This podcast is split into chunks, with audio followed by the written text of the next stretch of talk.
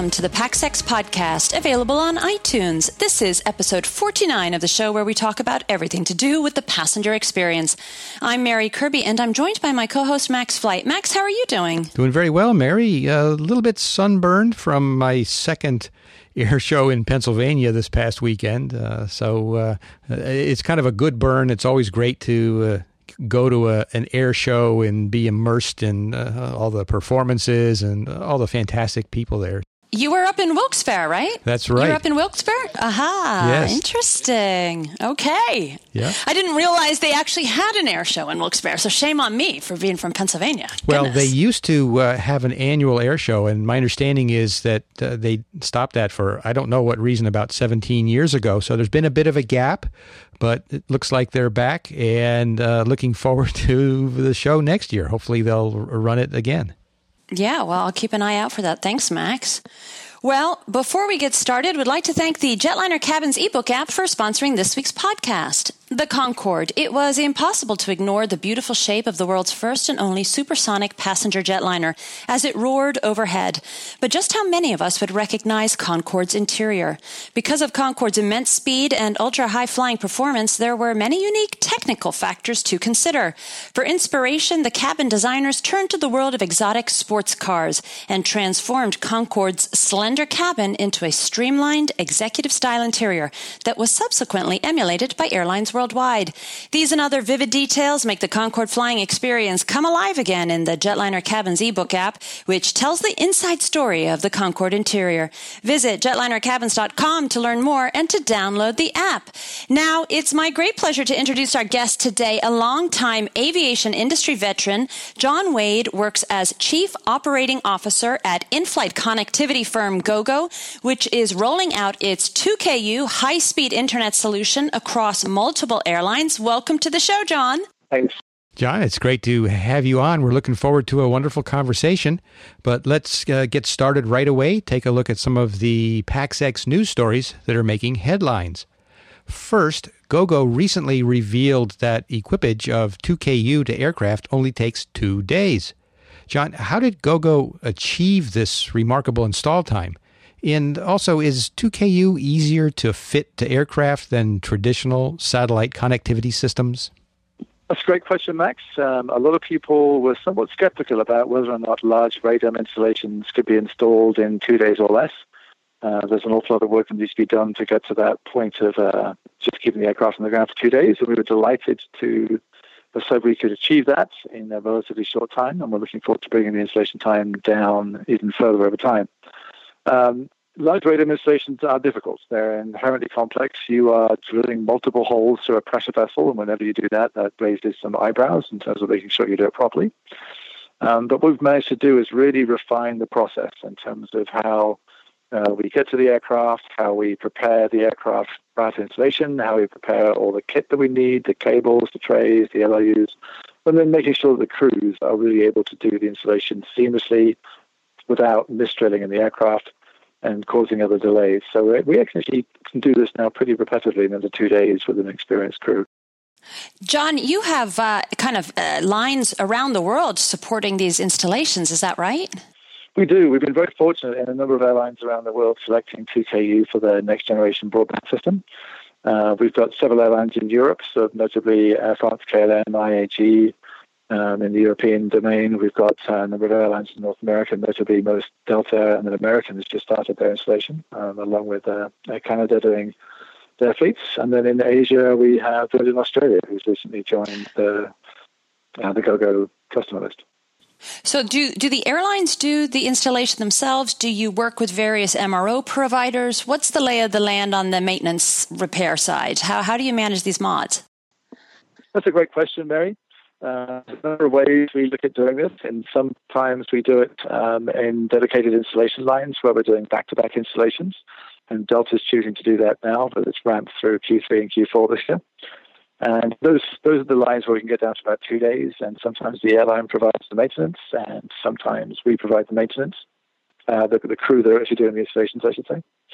In other instances, airlines are doing as part of uh, maintenance uh, downtime. So the aircraft comes in, it may stay there for a few weeks, in which case we've got lots of time to be able to do the installation during those maintenance periods. Um, and in those instances, sometimes the airline provides the maintenance labor, and other times they're subcontracting out to an MRO. So you can choose whichever way you want to do this airline labor, MRO labor, or go uh, managed labor. Uh, Mary, uh, maybe I can ask you a question. When we talk about 2KU, um, what does that mean? Is that a second generation yeah, that's GoGo's uh, broadband in-flight connectivity, and it is. You're right. It's a second-generation connectivity system. Um, and and John Wade actually he uh, he knows all about the first-generation system because he he worked with uh, the kind of former iteration of GoGo known as AirCell, right, John? That's right. Um, I've been at uh, GoGo at now, so to the first iteration of the installations we did that used the um, the legacy ground system and um, that's now obviously widely deployed on most uh, many many aircraft in North America. Um, that system has become a bit slow, as many of you will probably know. So we've been rolling out satellite systems over the last few years. We started with our first uh, KU system, and then perhaps we were short on marketing people at the time when we came up with the next generation because we called this one 2KU. Um, but 2KU is a dramatically improved system compared to the other satellite systems that were out there before. Um, it's already showing speeds of over 100 megabits per second, and there's headroom to grow that uh, to a couple of hundred megabits per second. It's proving to I, be tremendously. Go ahead. Sorry, no, no, no. I was just going to say, I actually think 2KUs. I mean, because there are actually two antenna, correct? So it is, it's, it's accurate to some degree, right? That was what was reflective in the name. Yeah, that, that's true.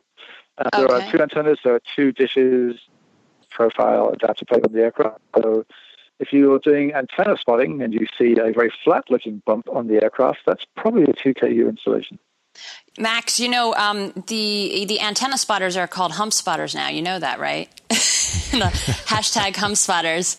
It's good stuff. We have we have a hump spotters alert on Runway Girl Network where we, we're trying to spot these. But one thing that uh, hump spotters say is that it's a little harder to spot because the 2KU antenna has a lower profile than the traditional satellite connectivity system. So it's uh, it's interesting. It's making the job slightly more challenging there, John. yes, so the airlines appreciate the lower fuel drag. So the radome hump spotters will have to look a little harder. Very good. All right. Well, next, Delta Airlines will soon be flying the Airbus A350.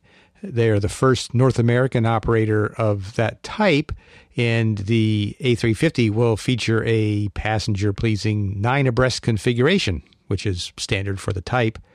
And it was also fitted with 2KU by the Airbus Corporate Jet Center before being delivered to the airline. John, the savvy travelers are excited about this aircraft for sure. Uh, what will the passenger experience be like on board the Delta A350 with 2KU? Sure. Well, the 2KU really does offer the state of the art speed today in terms of broadband connectivity to an airplane. Um, I've used it uh, several times on Delta aircraft and other airline partner aircraft. I've also used it with a new modem technology that we're just running out, which really increases these speeds to over 100 megabits. And it is mind blowing in terms of the experience you get compared to the legacy uh, satellite or ground systems. Um, it's very, very capable. It's very capable of supporting streaming services. And it's very common on modern 2KU installations to have uh, many passengers actually streaming their Netflix or streaming their Hulu or Vudu accounts and actually watching their own content on board. So it's a very different experience uh, compared to the legacy systems that are out there today.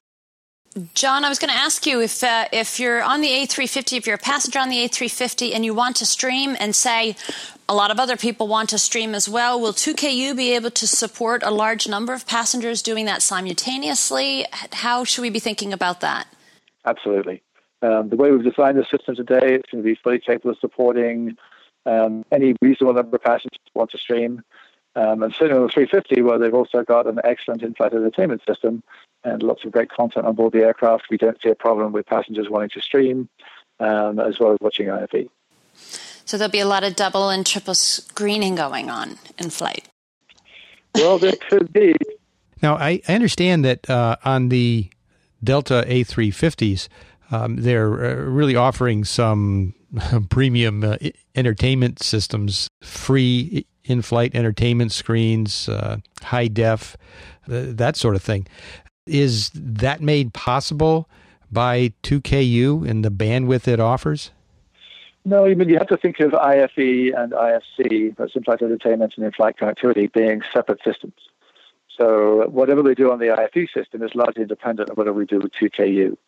Uh, we're certainly able to provide content into the IFE systems, and we have enough bandwidth to be able to uh, enrich an IFE experience through the, the seatback display. Uh, but the systems are largely separate today. John, do you think there's an opportunity down the road to collaborate with some of these in-seat IFE providers? I know years ago, GoGo talked about, um, a, you know, working perhaps with Thales. Um, is there an opportunity down the road? Because we're, we're hearing from the IFE guys that it's all about the connected seat back now, and obviously some of these airlines are going with embedded IFE from other providers, and then GoGo 2KU for the connectivity. Um, should we be thinking about potential, I don't know, collaborations? I think it's certainly possible in the future. I mean, if you think about our own TVs at home today, they are really more internet appliances with a very big screen uh, than they are the traditional sort of cable-based TV system. So the way that we as uh, users and consumers um, consume content is turning from broadcast to very much an online experience. So I think the IFE providers are very sensible to start thinking about how their IFE platforms morph into a in a connected airplane world, and we'd be delighted to provide the connectivity for those systems. Interesting. Max, you know, the A350, obviously, you say it's passenger pleasing. Part of that is because the seats are the kind of wider 18 uh, inch standard that Airbus likes to tout on a lot of its aircraft, right? Um, and when you're a passenger and you're trying to use your laptop, um, seat, the living space that you have is kind of important. Obviously, seat pitch is important, but seat width can also be important as well. Um, John, are you finding overall with GoGo users, are, are there a lot of laptop users or is is it is it really mainly um, smartphones and tablets these days? That's a great question, Mary. And we've certainly seen things migrate over the last few years away from what would have been the traditional laptop user into a much more mobile user. Today, the majority of our passengers either use a tablet or a smartphone. And that's very much true whether it's uh, domestic or international. People want to remain connected, but it's, as you said a minute ago, it is a much easier experience to be connected on your phone, sharing that meal tray uh, the seatback tray with a meal tray uh, and with a laptop. So uh, we think that's a trend that's going to continue in the future. Interesting. Max, you know, this kind of makes me in, a little bit in the minority then because I need to use my laptop. yeah, I'm old fashioned in that way too. Uh. my dinosaur hands, you know. Yeah, yeah, little... but they should have more space with these uh, with the with this uh, particular aircraft. But yes, it sounds that way, and it sounds like it's uh, offering a, an experience that you know is getting closer and closer to what we uh, experience in the home. It very much is. Um, I would probably characterize it not just like a home experience, but a mobile experience. Ah. Uh, when we're mobile today, um, you know, we use our devices um, not just for email, we use them for catching up with what's going on the web, social media, even you know, streaming. And all those sorts of capabilities are now capable through your mobile device and the 2KU aircraft. So the mobile experience, whether it's a train, plane, or automobile, is going to be uh, very similar. Uh, John, I'm curious. Is uh, I mean that seems pretty self-evident, and is that enough to to motivate GoGo to make these kinds of uh, capability improvements, uh, or are uh, passengers demanding them explicitly? Where does that motivation come from for GoGo? It's all about serving customers at the end of the day, and whether the customer is the guy who's sitting in the seat or the guy who's owned owns the seat and owns the plane and it's all about providing the right level of connectivity that they need. Um, we've seen the migration in the cellular industry from 3G to 5G. People need more bandwidth, they demand more bandwidth. And we didn't stay still in that. We looked to the future in terms of rolling out ATG4 and now 2KU, and also our next generation to ground system, which will be offering 100, 100 plus megabit per second speeds next year for smaller aircraft. Um, all of the aircraft out there today will have access to 100 megabit per second speeds and the motivation is clearly purely that as a communication provider, you have to be able to provide solutions that meet the demand of the customers, whether it's the airline or the passengers. Hmm, sure.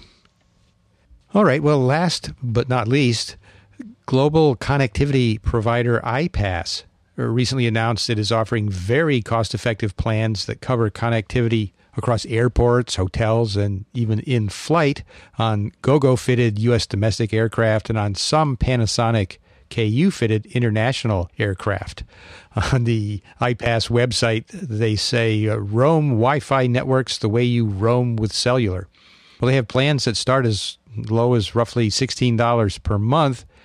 John, why is this kind of seamless connectivity across all touch points of the passenger experience so important today? It's because it's back to this thing about mobility that wherever you travel, you want to stay online. Um, we used to be in a world where we had just hotspots of connectivity, and now the last few years we've got very much used to uh, Wi-Fi experience and matches the speed of cellular. So we have the homogeneity in terms of how we experience uh, the internet as we travel. And um, partners such as iPass or T-Mobile are very much interested in allowing their their passengers, so their customers, to have access seamlessly to connectivity as they go through their travel experience. So whether it's iPass or whether it's T-Mobile or others, I think we're poised to see uh, more and more connectivity providers looking to provide seamless access for their customers transverse across as they travel. Now, I should note that John is coming at us from an airport, um, and and so it I, and it, the recording isn't going to be perfect, dear listeners. but I guess uh, I, the kind of the, the quality that, that you're getting right now with this connection, John, it wouldn't be considered great. So would you say that there's um, opportunity for the airports uh, around the world to improve the Wi-Fi experience for passengers, the on the ground portion of the experience? Uh, whether it's Wi-Fi or cellular, I certainly think there's an opportunity to improve it. We've all been at airports where there are hundreds of people around us in the gate area, all trying to use their devices, and candidly, the congestion, the networks get congested. Um, it's a difficult problem for these guys to solve because of the, the density of users in, in a very small area. So certainly over time, I'm, I'm, sure they're going to be looking at ways to experience because uh, it must be one of the more densely populated areas they're trying to provide service in. Well, I got to say, with very specific regard to this iPass uh, offering, and also US Mobile is is which is I guess partnered with iPass is offering ten dollars a month that will get get you on to GoGo domestic. It's kind of remarkable. We you know at Runway Girl when we saw the pricing, it kind of beggared belief. We I have to admit we didn't really quite believe it when we first saw it because it's such a great deal. Um, you think that's sustainable type of pricing that they're offering there? Allowing people to touch, you know, essentially connect across all these different touch points at that low price every month? I can't really speak to the economics of their business model um, because it's obviously a lot more diverse than what we just do in the air. Yeah. Um, I will say that some, some, certain trends I think are true that uh, pricing for connectivity will come down. Um, GoGo very much expects the uh, the price points for our service to come down over time um, and for it to be considered to be a much more affordable service, and as a result, seeing many more people using Wi-Fi in the airplane. And some airlines are offering a free tier, like a basic tier. I think it was Virgin Australia. One of your customers recently just announced that, right? Where they'll offer kind of a basic tier for free, and then if you want a streaming class of service, then you can pay for it. Is that kind of what you're seeing, or? I think there'll be multiple trends that are a number of different airlines, but I do think there's a trend that is going to be prominent and we've seen it uh, emerge in the hotel industry, where for years you can go to a hotel and you get basic connectivity for free, and then you pay for streaming. Um, that model has been proven to be popular with users and customers, so uh, we may well see that emerge from different airlines. We describe it as being the multi-payer model, that somebody's paying, whether it's the passenger, whether it's the airline, whether it's a third-party sponsor, somebody is going to uh, cover what will be the ever decreasing costs of connectivity. Um, but I think that's very much the way of the future. I don't think there's going to be one model fits all. Um, it'll vary based on what the airline wants to do. Yeah, that's interesting. Uh, we've seen ticket prices kind of dive to the bottom, uh, you know, the race to the bottom in some cases. And I've been wondering about the same thing with uh, connectivity that we're talking about here. But, John, it sounds like the industry may not be in danger of that, um, in that even if to, for the ultimate consumer, uh, the price drops to uh, very low levels eventually, that um, someone else in the chain is going to be paying for that, making up that difference. Yeah, I mean, one of the things we're seeing, regardless of whether it's uh, aviation based or terrestrially based, cost of producing uh, megabytes is decreasing. And with, as with all telecommunications companies, they pass that saving on to the end user. So the, the raw cost of the um, uh, the capacity that people need will decline. Um, somebody will have to cover that cost because we don't ultimately make gigabytes for free. Um, but I do think that passengers will find it a lot more affordable in the coming years. Interesting. I again in the minority. I actually am willing to pay for con- a, good, strong connection in flight. Um, it, it, ensures that I'm able to clear work in flight before I hit my destination, and it gives me a little bit of more freedom and flexibility when I arrive. So, I'm one, but I'm in the minority. Most passengers want it for free. You know that, John, right? I think the most popular price flight is free. It is, it is, it is. Well, we are rapidly coming to a close. We want to thank our listeners. Remember, you can find us online at runwaygirlnetwork.com and on iTunes. Be sure to follow all the Runway Girl Network activity on Twitter at, at Runway Girl and remember to use the PaxEx hashtag when tweeting about the passenger experience. Join in the conversation, of course, and PaxEx is being used across platforms now. Uh, it's, it's actually quite active also on Instagram, where I need to spend a little bit more time. I'd like to reiterate our thanks to our sponsor sponsor the Jetliner Cabins ebook app, and I'd like to thank John for being our guest. John, where can listeners find you at? Uh, they can find us um, on social media around GoGo Air. Um, I wish I could remember the hashtag. I'm embarrassed to say right now I can't. but uh, gogoair.com, and that'll link you and to everything that we do online. Fantastic. Great. John, it's been a real pleasure. And we'll ask that all of you join us again next time as we talk about the passenger experience on the PaxEx podcast. Take care, everyone.